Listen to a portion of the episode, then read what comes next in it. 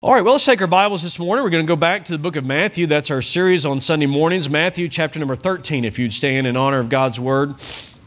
Matthew in chapter number 13. I do want to express gratitude to, to our church family for the way that you helped host the uh, college days and had so many here on Wednesday night. is a real blessing. Had a good college day. Sure thank the Lord for that. So thank you for giving up your pew.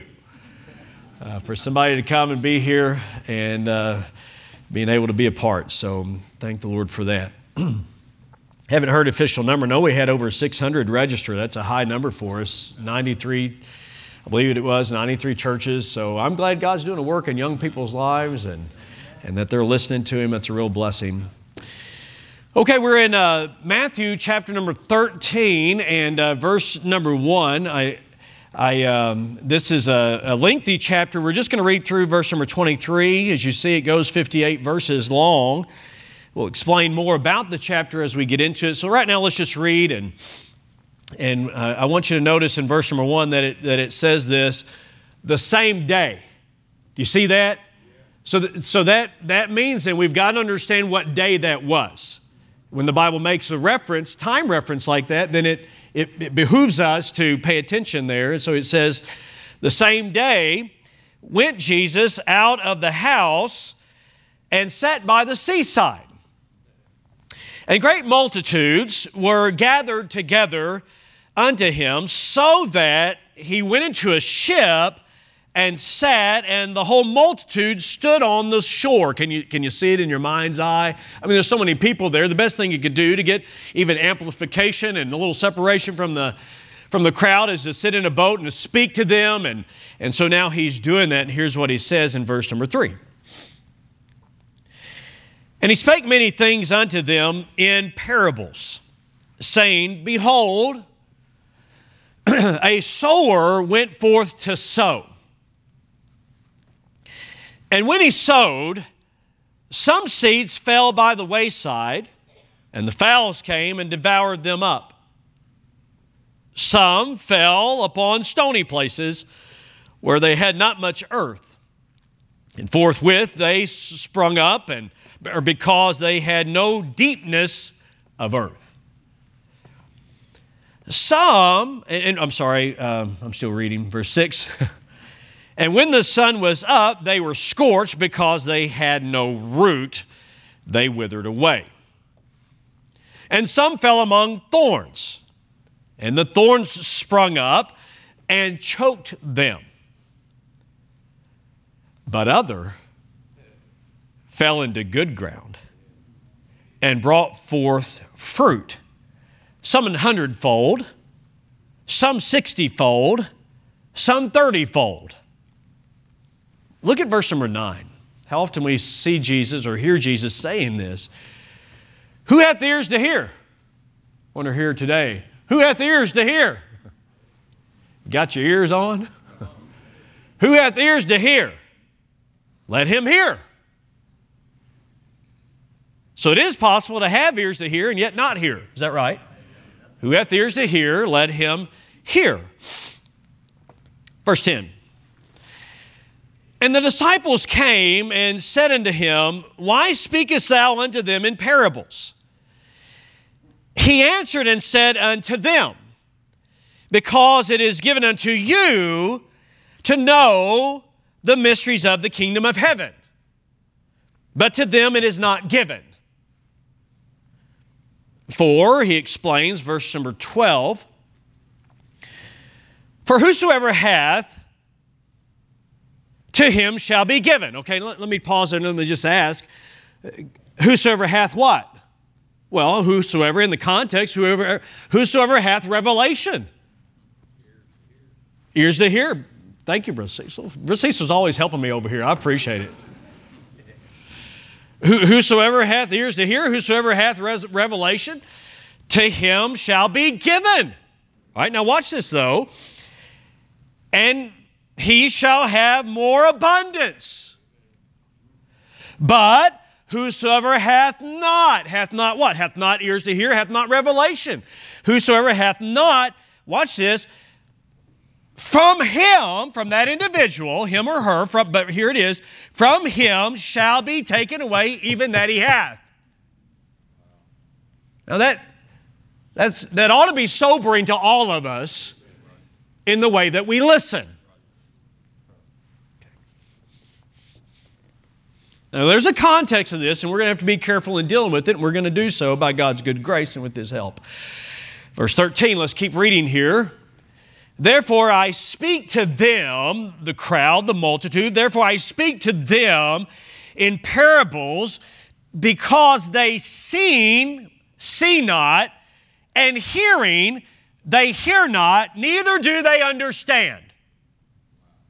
And in them is fulfilled the prophecy of Isaiah, Isaiah, or Isaiah, we would say, Isaiah chapter 6 and verses 9 and 10, if my memory serves me right, that's the context there. He's, Jesus says this In them, in this generation, in this multitude, is fulfilled the prophecy of Isaiah, which saith, By hearing ye shall hear and shall not understand and seeing you shall see and not perceive. And he explains as to why, lest you should think that this is Calvinistic predestination type thinking, like God chose some and not choosing others. That's not what he's saying here. There's not a Calvinist verse in the Bible. How's that? There's not. Not one reformed verse in the Bible. Unless you deform it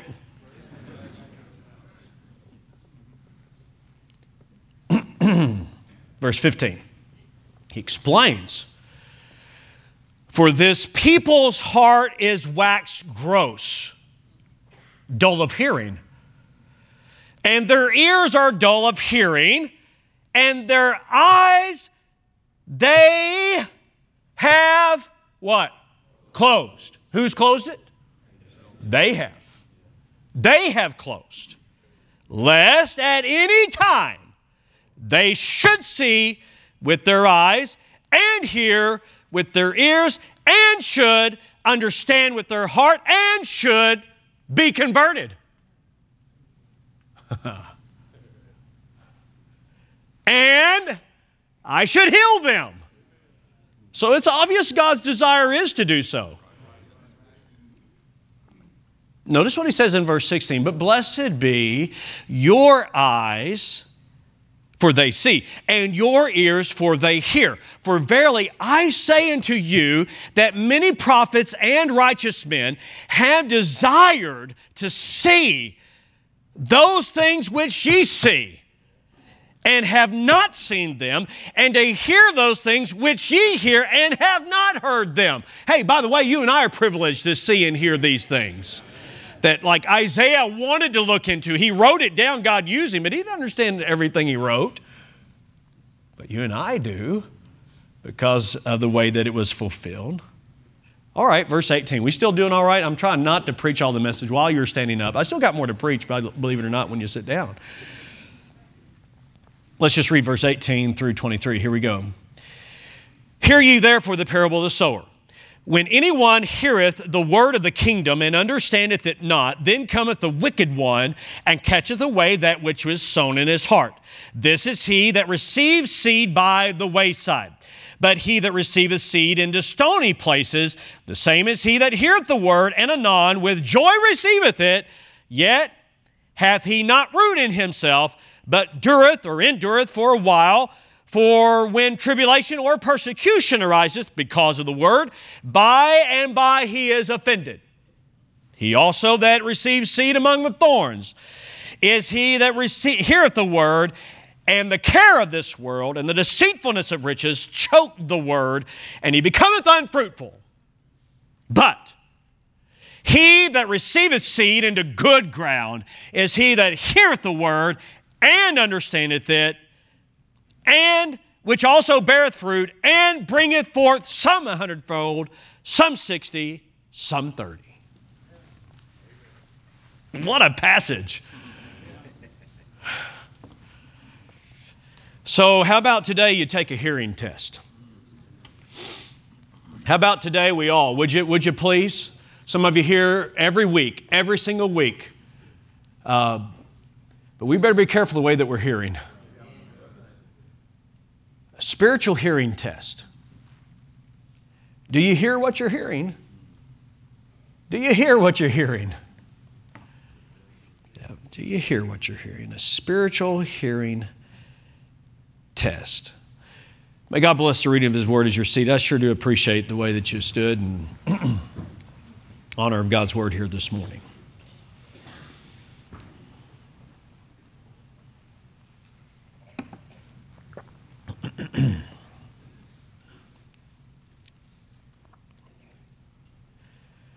hearing is only hearing when it's acted upon. Hearing is only hearing when it's acted upon. How many of you have had somebody say to you, Did you hear me? Did you hear me? Now, uh, that brings back memories from my childhood. Did you hear me? Did you hear what I said? Did you hear what I said? Now I'm saying that. Right? You know those things that you say, I'll never say that when I'm a parent. Now you're saying it, right? Did you hear what I said? Did you hear me? And it's amazing. I mean, as kids, uh, you know, or even as adults, you can hear it and yet not really hear it. I mean, physiologically, everything is working like it's supposed to be, and yet something's not registering. Did you hear me? um, how many of you, as husbands, have been told this? I told you that. Huh? Guilty as charged. Look here. Guilty. I, I told you that. uh, let's move on. Okay. Did you hear the call, you know, to come to the table? And man, you can be so wrapped up in whatever you're doing outside or inside. And did, did, you, did you hear mom call you? I mean, and, and uh, I, I don't know who in the right mind wouldn't come to the table, anyways, right? Um, hearing is only hearing when you act upon it. Okay, all of us have probably have been there where you're on a long road trip and then you hear that that I can't reenact it exactly. But you're on that strip and it's reminding you to drive while awake, right? You hear that and you, whoa, huh?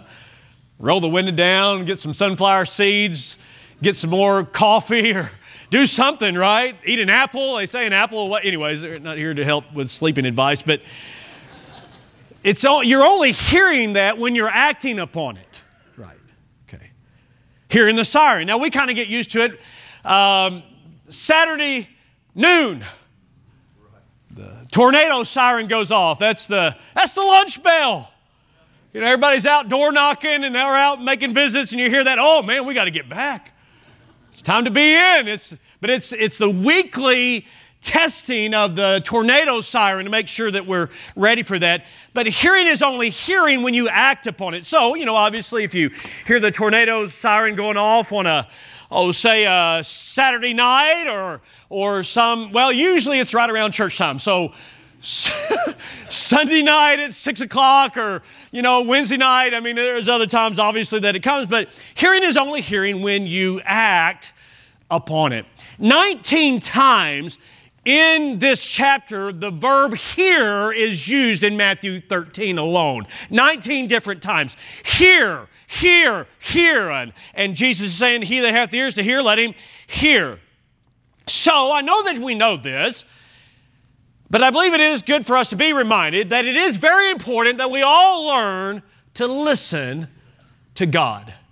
To listen when God speaks to us. One individual said one of the most important lessons in life is that you and I can learn how to listen to God. In our complex and hectic lives, nothing is more urgent, nothing is more necessary, nothing is more rewarding than hearing what God has to say to us. This text is obviously emphasizing hearing, and, and we've come here to a very pivotal chapter in Matthew's uh, gospel, the good news that he's presenting that, yes, we're all sinners, but, but God sent his son. This is the good news. And so, for the first 12 chapters, he's been presenting who Jesus is, what he said, his words, his preaching. I'm so glad God preserved it for all of us.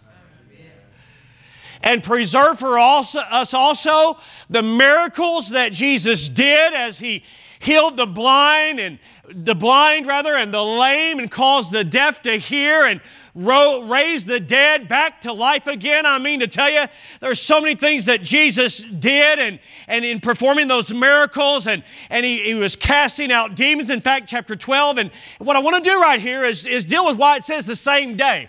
The same day all this went on as he left the house and he went out to the seaside to speak to them further and to speak to the multitudes. Well, the same day, is the day in which he cast out this demonic being in the house and the scribes and the Pharisees, they accused him falsely of doing so by the power of Beelzebub, prince of the, the demonic beings. They said, You've done this by demonic power. And Jesus said, A house divided against itself cannot stand. And so they had this confrontation. And, and so then the Jews, the religious leaders there, said, Well, show us a sign. Like he hadn't been showing them a sign raising the dead, healing the blind, the lame, the, the hearing, the deaf, able to hear. I mean, show us a sign. They said, show us a sign and then we'll believe. And Jesus made it very clear that he was not going to perform for them upon their demands. But he said this He said, One sign will be given to you, and that's the sign of Jonah the prophet, who was three days and three nights in the whale's belly. So shall so shall the Son of Man be in the heart of the earth or in the grave, is what he's conveying there. That he would be in the grave three nights, three, three days, three nights, and he would come forth alive. That'll be the sign. If I rise again from the dead, then you better believe everything else that I said. There's your sign if you want a sign. Unbelief carries serious consequences.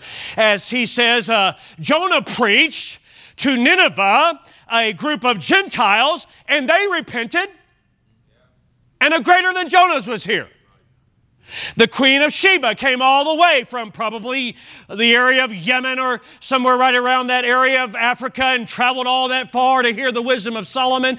And this is a Gentile woman again. And, and he, says that, he says to these religious leaders, listen, listen now, who have the temple, who have the priesthood, who have the scriptures, who have the law, who have all these sacrifices, who have all this evidence. And he says to them, listen, here's a Gentile woman who came to, to Jerusalem and was amazed at the wisdom of Solomon. And I'm telling you, a greater than Solomon is here, and he's, he's referring to himself. And yet they were in unbelief. And then he gives a, a, very amazing illustration, if you remember this, as he describes how that a demon that leaves a man and seeks a place to, to reside, this individual in, this, in Jesus' illustration, is uh, possessed by and dwelt by a demonic being, a real live demonic being, and then he leaves that body, leaving it empty, and goes through all the earth of the wilderness to find another body to inhabit, but it comes back to that, that same one that was once inhabited, and he finds it, watch this, he finds it clean, he finds it swept, and he found it garnished, decorated. And he takes to himself seven other demons, and they have a move in party. And what, what that is, you say, well, what in the world was that? What was Jesus trying to convey there? He's giving a picture of Israel who, watch this, who was clean, they were swept, they were decorated. Remember that? I realize some of this is, is review for the majority of our church, but, but they were in their garb, they were in their robes, they were in their regalia, they were, they were in the pride of Judaism, they were God's people, they were the Jews. How dare this young Jewish rabbi tell us that we're not right with God? They had reformation, friend, but they did not have regeneration. And reformation is enough to decorate you, but it's not enough to save you and you can try to clean your life up and, and make yourself a better person. But I'm telling you, until the Son of God moves in, the Spirit of God moves in to live within you, then the last part of you is going to be the worst in the beginning. That's what Jesus taught. Here was Judaism, here were these religious Jews, and they had they had white gloved their life, so to speak, and yet they were still empty. Because religion, apart from relationship with God, will leave you empty. It may make you look clean on the outside, friend, but it can never fill you. And that's what Jesus is getting across to them, and, and they've heard this. And so then it says, and oh, hang on, wait a minute. The last part of it was that his mother came and his brothers came, and they said, Hey, Jesus, your, mother's, your mother and your brothers are outside, and they want to see you. And, and Jesus said, Who is my mother and who is my brother? Except those that hear the word of God and do it. And so he says, Whosoever hears it and does it, whosoever basically is trusting him as Savior. Whosoever, that's my mother, that's my brother. In other words, here's what he's saying your earthly human relationships is not enough to make you right with God. You've got to be born again into God's family. And thus, it is indeed a whosoever will gospel. And then it says this the same day. The same day, the same day that he taught all that. What, has he been emphasizing? Hang on, is everybody still with me here? Is everybody following along? Are you tracking this? I mean, it's, I think it's very important that we not zone out. I mean, it's, listen, gracious, it's only 20 till. We got plenty of time. Don't, don't tune out now. You, you got to get this. And, and here he's saying, you've had all this religious privilege. You've had all this benefit. You've heard so much. You've heard it over and over again. In fact, you've heard it so much that you're hardened. Same day, the same day he went out, and, and because opposition was growing within the city, he went out into the countryside. He went out into the wilderness. He went out there to the, the Sea of Galilee and began to teach them. And he said this He said, A sower went forth to sow, and, and he sowed the seed. And, and as he sowed, some fell on the wayside. As they had their fields, they would have little paths that would go in the fields where they could work. And, and it was after much usage, they go, you know, I mean, like you've been to your grandparents' house and you walk out there in the, in the field fields and you keep walking that same path, then it's going to kind of wear it down and it's going to be hardened. And so the sower would go out and he would take that seed and he would sow that seed indiscriminately and just sow the seed and sow the seed, and some fell on one of those paths. And it was hardened because of frequent use. Some fell on stony ground. Uh, where uh, Angie's family lives in Bowling Green, Kentucky, is called uh, Rockfield. Can you imagine why it's called Rockfield? Well, because there's a lot of bedrock there and it's near the surface, and so it's rather shallow, and, and uh, uh, so it's uh, there, and similar to this, it was stony ground. Some fell on stony ground. Some, though, fell among the thorns, and the thorn bushes came up and choked that seed or that sprout that would have come up and choked it out so that it was, you know, competing for its nutrients, and so it, the weed won out. Isn't it amazing right here in Oklahoma how well weeds can grow? But then he took that seed and he sowed it among, and, and he sowed it out, and some fell on good ground, and it was very fruitful, and some brought out a hundredfold. I mean, a lot of, uh, um, we might say it this way right here in Oklahoma a bumper crop, a hundredfold, some sixtyfold, some thirtyfold. Well, the multitude left, and the disciples were left. And they said, what does that mean? You ever been reading your Bible and you had one of those moments, I wonder what that meant? That's where they were. What does this mean? Okay, wait a minute. Here's two groups. On one hand, you have the crowd, you have the multitude. On the other hand, you have the disciples. The disciples get more insight because they ask. The multitude goes on their way, because some of them are hardened, some of them are shallow, some of them are distracted. But here's some good ground right here. Okay? It's a parable. Now, you need to know and understand what a parable is. The word parable means cast alongside of, like a, uh, you know, like a parallel.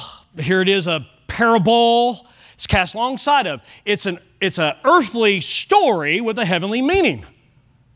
It's a object lesson. It's an object lesson. You know, uh, Wednesday night we've been going through the book of Philippians and we had an object lesson with filters. It's an object lesson. So this is an object lesson using something that they would be very, very familiar with in terms of the sower and the seed and, and all and all that Jesus described. They would, as a, an agrarian society, they would have been very familiar with that.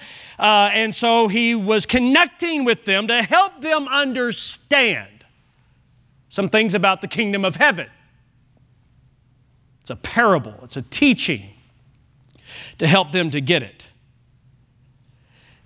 And Jesus was asked by his disciples, first of all, before they asked, you know, what does this mean? They actually asked this. Look, let's look back at verse number 10 because verses 10 through 17 is really the part of the text that I really want to bear out here today so that all of us can see this. He, they asked him this Why speakest thou unto them in parables? Why are you using parables? Why are you, why are you using this teaching, preaching method? Look what he says in verse 11. He answered and said unto them, Because it is given unto you to know the mysteries of the kingdom of heaven. Okay, let's pause right there. He's not saying it's given unto you to know that I'm the Messiah. He says, It's given unto you who have already accepted me as the Messiah to know now the mysteries of the kingdom of heaven.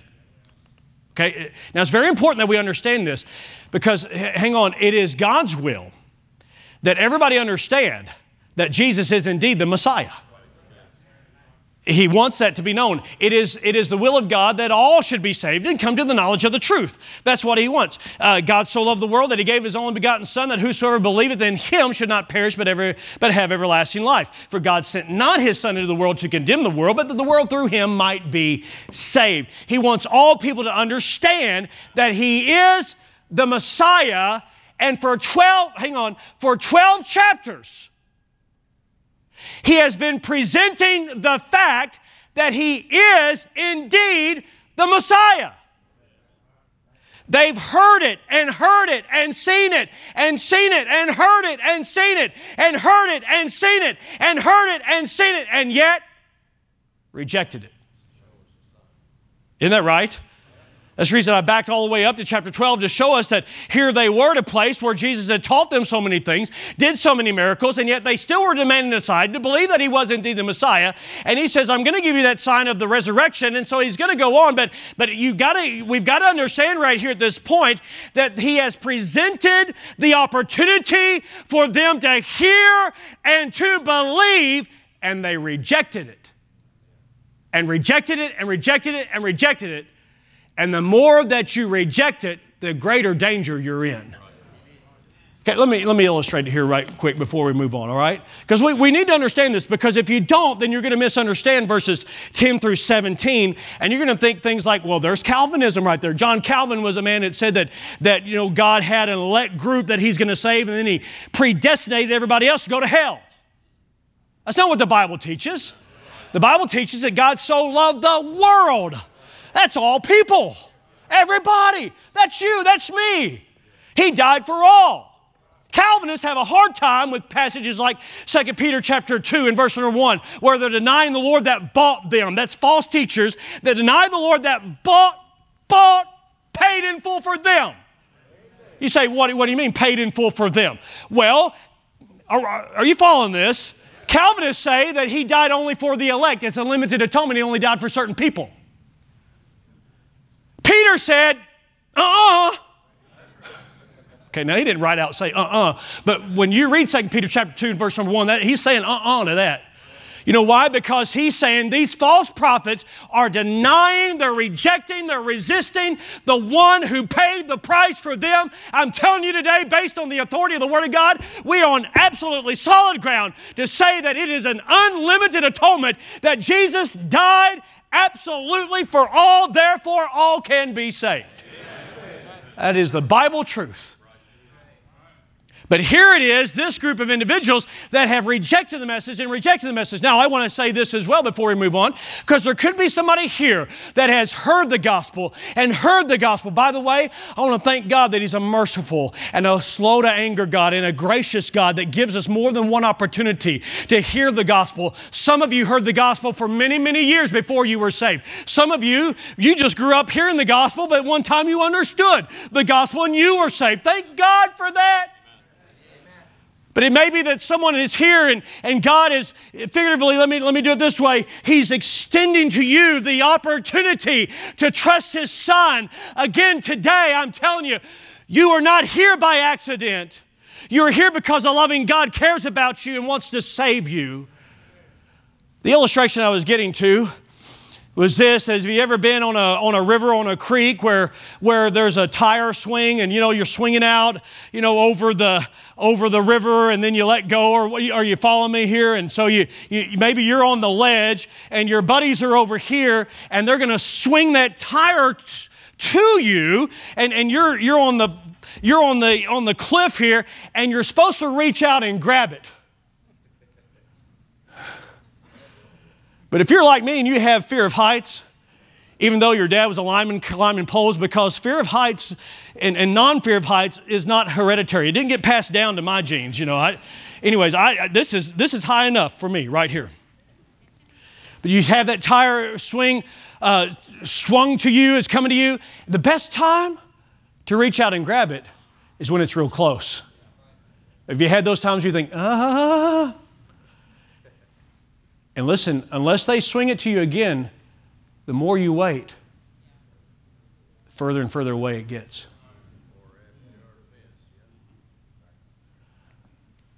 Until it comes to a point where there's no chance for you to reach it.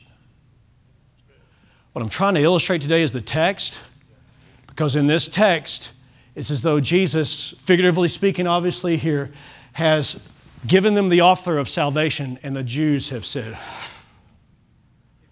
and it's gotten further and further and further from them. He came to his own, but his own received him not. They're hardened, they're wrapped up in themselves. They've got riches, they've got position. It's choking out the word.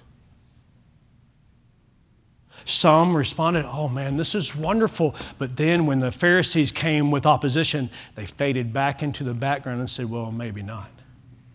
Unbelief. The whole chapter is about unbelief. Now, I, I believe that there is opportunity for us as believers, even, to gain some real good lessons right here about how we listen to God, but in the context of it, it's about belief and unbelief. It's about who Jesus is and whether or not you've accepted Him. That's step one. Okay, now look at the next verse here. In verse number 11, he says, Because it is given unto you to know the mysteries of the kingdom of heaven, and to them it is not given. In other words, these things are spiritually discerned and they're not ready for it yet. First Peter, sorry, First uh, Corinthians chapter two talks about things that are spiritually discerned and that the natural man cannot receive because they're spiritually discerned. But when a person does trust Christ as Savior and the Spirit of God moves within, then you can understand His Word. Before that, you're not going to understand everything, and, and it only makes sense that you would not until you accept Him as your Lord and Savior.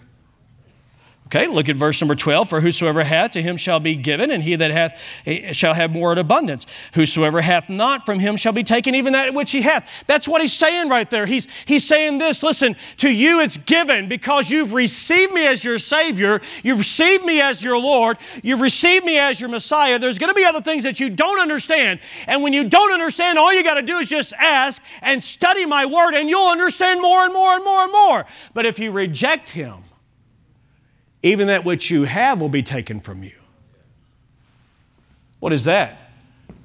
That, that, is, that is God judiciously, righteously saying, you can reach a point where you put yourself in a place where you're not hearing from Him.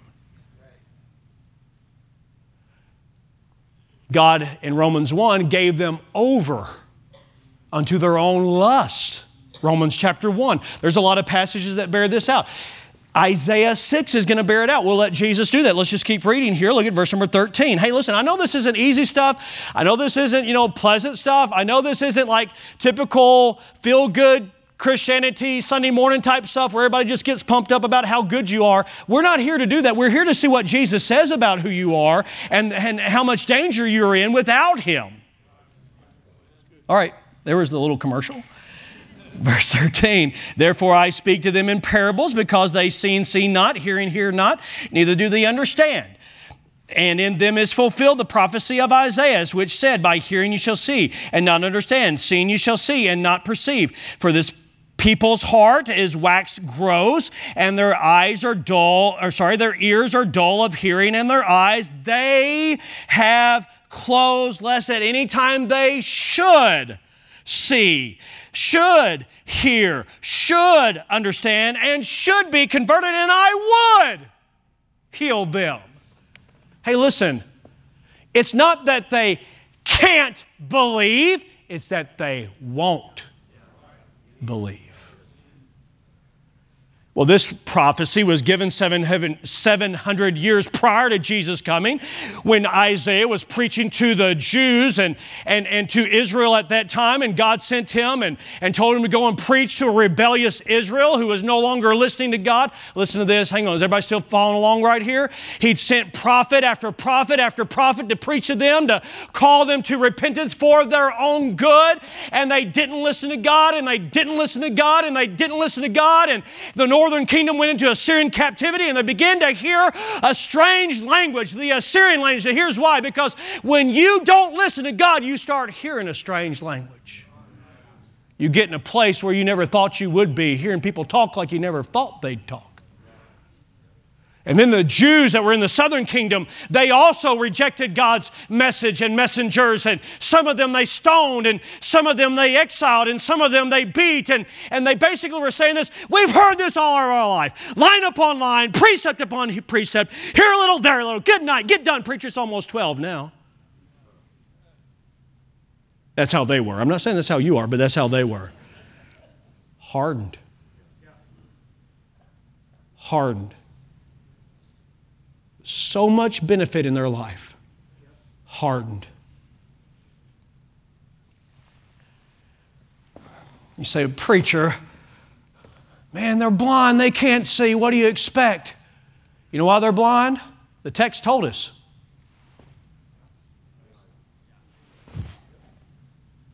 I don't see it.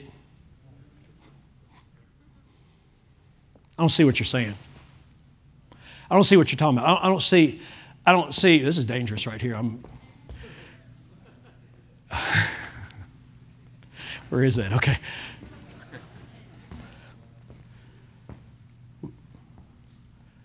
We, we've had individuals here in our church who are blind, but this isn't a, this isn't a blindness of physical dimension.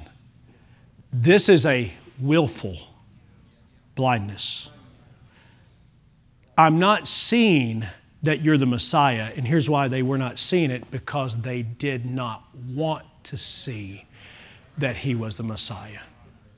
And that same thing happens today among individuals who know, who understand that if I acknowledge that I'm a sinner and that I'm on my way to hell and that I know that He's the Savior, but right now I'm not ready to receive Him. I don't want to receive Him. I don't want to believe. This is just a bunch of made up stuff that some, some groups have made up. This is just a man made thing that just like everything else. And what about the resurrection? I don't want to see that because if you see it, then you have to acknowledge that it's true and they willfully close their eyes and say things like man is a product of evolution and, and a big bang took place and that's how we're all here just randomly. They are willfully blind. Are you following the, the analogy here? And it could be someone here today that you are willfully blind. You know what God is saying to you. You know that God is speaking to you. And even after you're saved, there's a way that even you can do that. I don't mean you lose your salvation, but you can have God speaking to you and speaking to you. Are you listening to me here today? He could be speaking to you, trying to get your attention, trying to get you to do right and get you to do His will,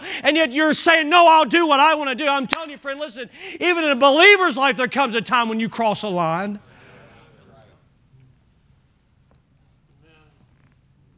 Because He would heal you.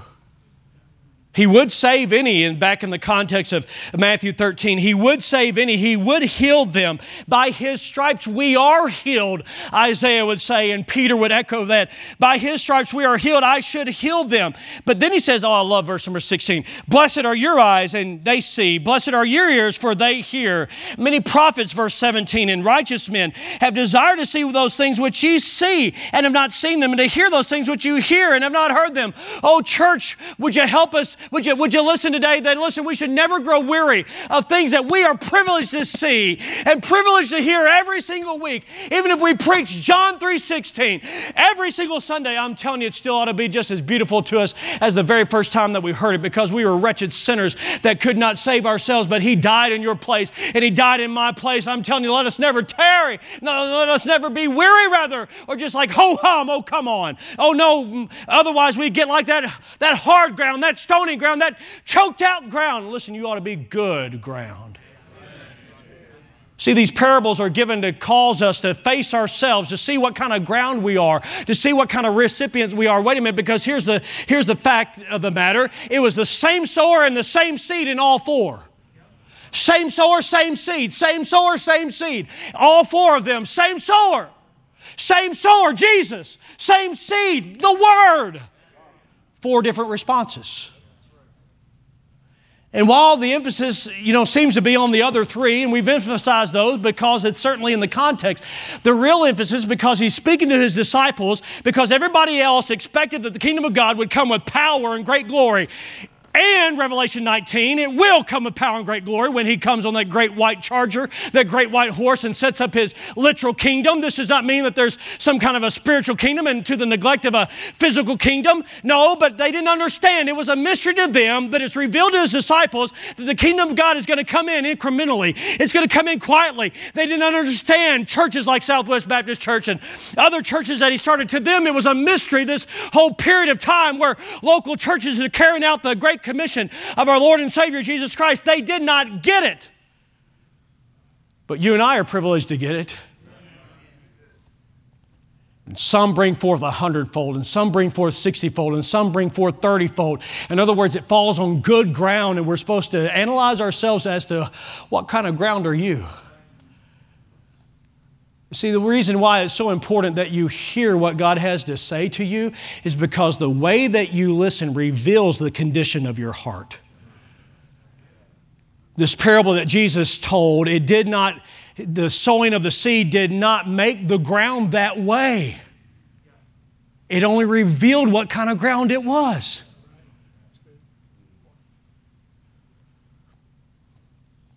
And how the Word of God hits you how the Word of God lands on your heart does not make your heart that way, it only reveals what kind of heart you have.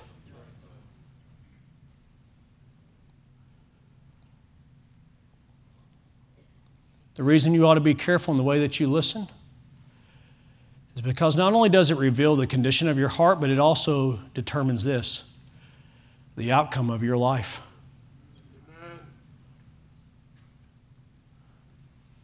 You're sitting here today and you've heard He came to save you, and you say, Not me. He's extending the opportunity to you. If you reject it and reject it and reject it, you go through your whole life rejecting it, you'll die without Christ and go into eternity in a place called hell that will become the lake of fire, that will be cast in the lake of fire, and you'll spend all of eternity without Him. That's what the Word of God says. You say, I don't see that. It doesn't matter whether you see it or not, friend, it's true. And you need Him in your life. It must be applied, first of all, to those that are unbelievers to recognize, you know, I've been, I've been against Him and I, I, I've been resisting Him. I need to be open to salvation. If that's you today, you, you're hearing God speak to you today, and you ought to have ears to hear and be some of that good ground that says, I see it now.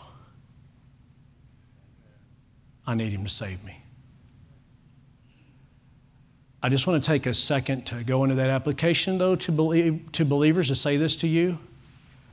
How the Word of God hits your heart reveals the condition of your heart. This is secondary application. I totally get it. I get the context. I get that. I understand that. But is it not true that we also can become hardened towards what God's trying to say to us? And is it not true that we can be rather shallow in our responses to God? And is it not also true that the cares of this world and the riches of this world and the, all the stuff of this world can also choke out what God's trying to do in our lives? And isn't it true that He deserves for us to be the kind of ground that would bring forth fruit? Certainly it is. then you ought to let this allow you to analyze what kind of heart do I have towards God? Because the way that you listen to Him also determines the outcome of your Christian life.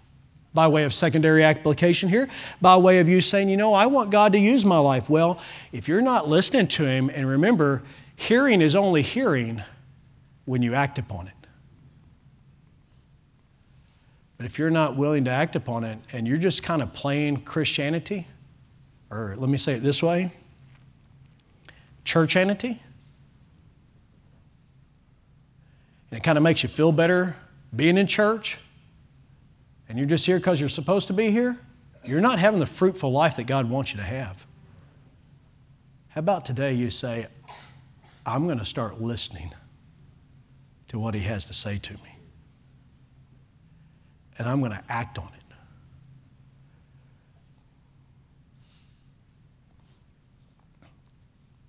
Did you hear what I said to you?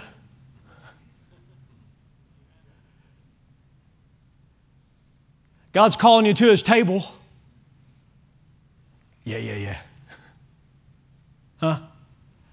God's calling you to his table.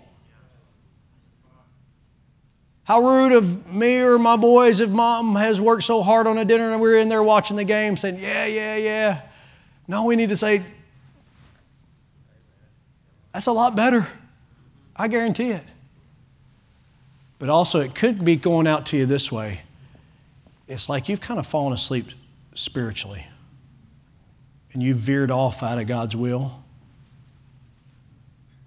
and you've hit that rumble strip. And it's like God's trying to get your attention. Hey, you better get back where you ought to be. Are you hearing what you're hearing? This is your spiritual hearing test. Man, I wish we could just go individually right here, all of us. Are you listening? Are you listening? Are you just getting through another Sunday morning service?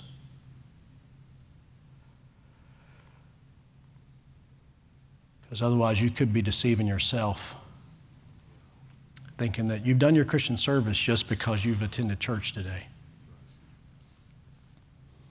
There's so much more than Let's stand together here today.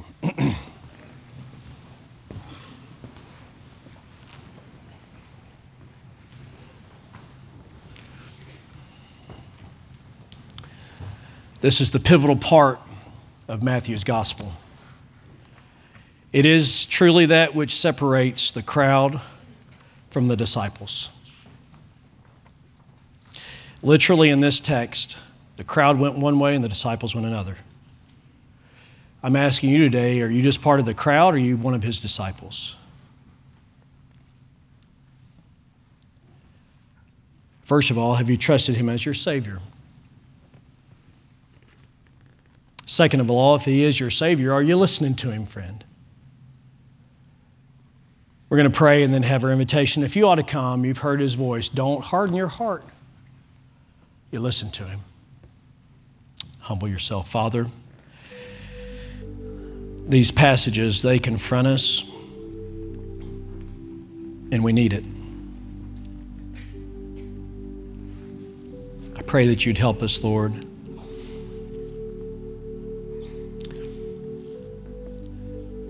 Dear God, with the vast majority of the congregation being believers, my inclination, inclination is to make application strongly there and, and rightfully so. God, as you know, as, even as believers, we can grow dull in our hearing. But certainly, this text is about the rejection of the self righteous Jews. But it's also, God, if I understand it right, about how that when your word is preached, it'll fall on good ground. And certainly it did in the lives of the disciples, and then it grew exponentially as the church in Jerusalem began to grow and then started other churches. It did just like what you said it would do. But this is the key, Lord, to understand the rest of what's to come in chapter 13. Help us, Lord, I pray, our understanding to answer so many questions for us if we'll pay good attention to it. Pray that you'd help us, though, right now, just simply to make application about the way that we're listening to you. In Jesus' name, amen. As we begin to sing with the choir, Jesus is calling, page 257, softly and tenderly. Jesus is calling. Are you listening?